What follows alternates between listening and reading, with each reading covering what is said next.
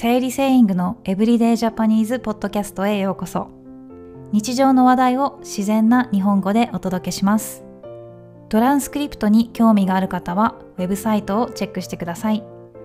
サブスクリプションで漢字に振り仮名付きと振り仮名なしのトランスクリプトが選べます。詳しいことはさゆりセイング .com で。それでは始まり始まり。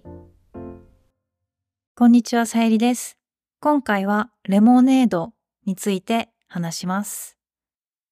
レモネード、まあ、皆さん知っていると思うんですけどレモネードというのはレモンで作った甘い飲み物ですねレモン汁に砂糖、えー、シロップ、蜂蜜など甘いものを入れて冷たい氷や水で割った飲み物のことです。今回はレモネードが美味しいという話をしたいわけじゃなくて、私がカナダで初めてレモネードスタンドを見た時に考えたことを共有したいと思います。皆さんの地域にはレモネードスタンドがありますか？もしくは子供の時にレモネードを売ったことがありますか？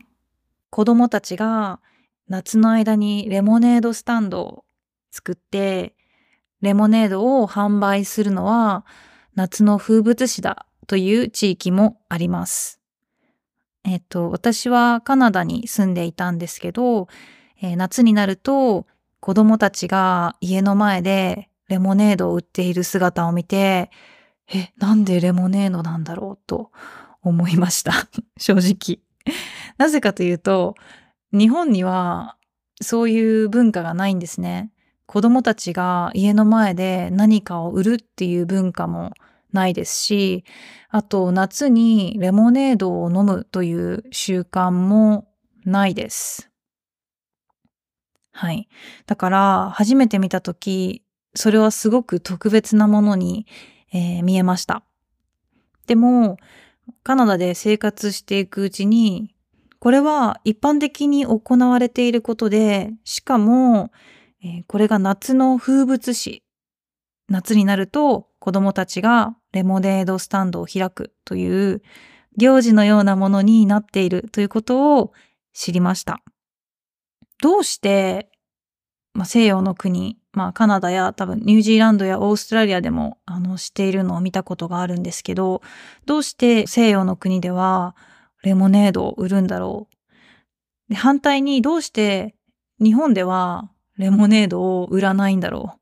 ということを、えー、考える機会がありました。子供たちはレモネードを売ることでたくさんのことを学びますね。例えば、どうやってレモネードを作るか。レモネードを作るためには何が必要か。そしてどんな作り方、え、レシピも学ばなければいけません。もしくはお父さん、お母さん、家族の人に教えてもらう必要がありますね。で、その後、レモネードができたら自分の家に出て、えー、何が必要ですかね看板を作ったり、そのお店のようなデコレーションをすることも必要ですね。どんなデコレーションをしたらお客さんが泊まってレモネードを買ってくれるだろうかということも考えますね。で、その後、ただ待っているだけではお客さんはなかなか泊まってくれないので、お客さんに自分から声をかけますね。レモネードいかがですかとか、美味しいレモネードあります。のようなことを言いますね。レモネードを売るときもお客さんとコミュニケーションをするので、コミュニケーション能力も鍛えることができますね。で、一番大きいのは、その起業家精神自分で何かビジネスをするとか、自立をするっていうのを学ぶのに本当にいい機会だなと思いました。で、このスキル、さっき言ったコミュニケーションスキルや、もちろんマネジメントスキルも大事ですね。で、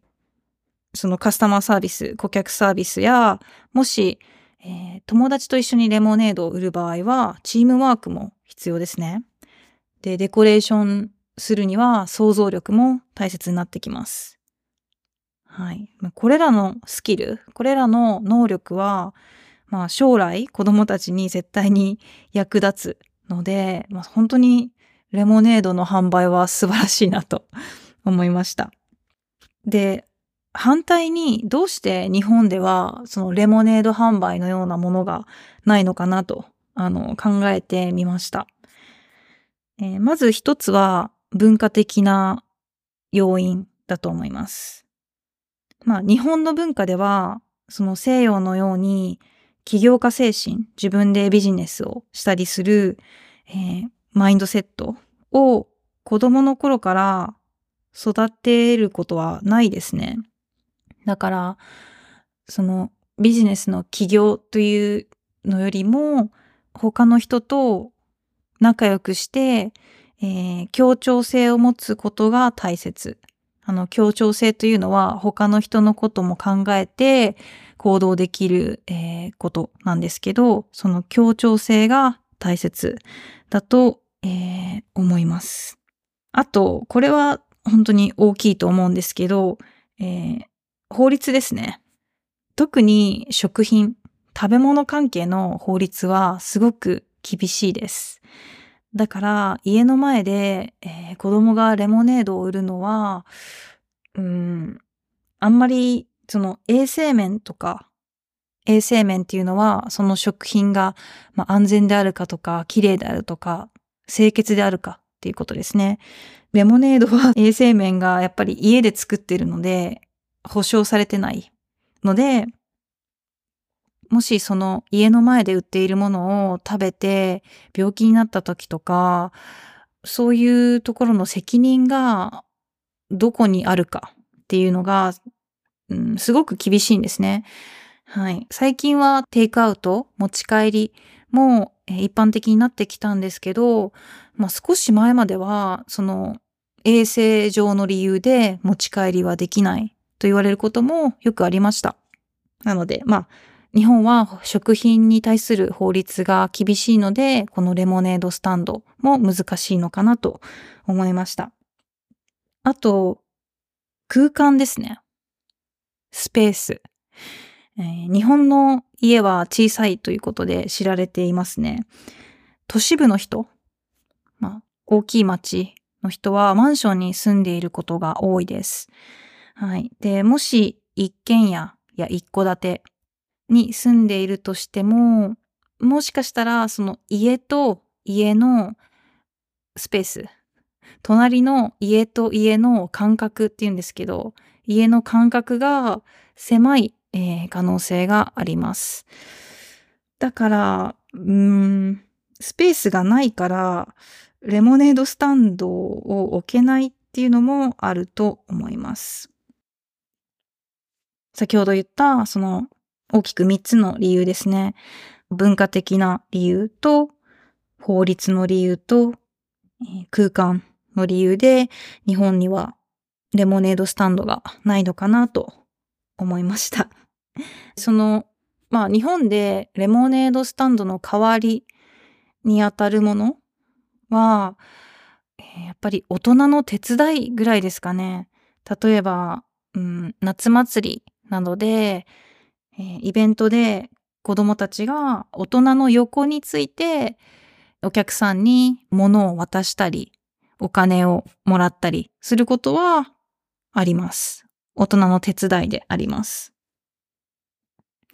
でも、その地域のイベントとか地域のコミュニティの中での話です。だから、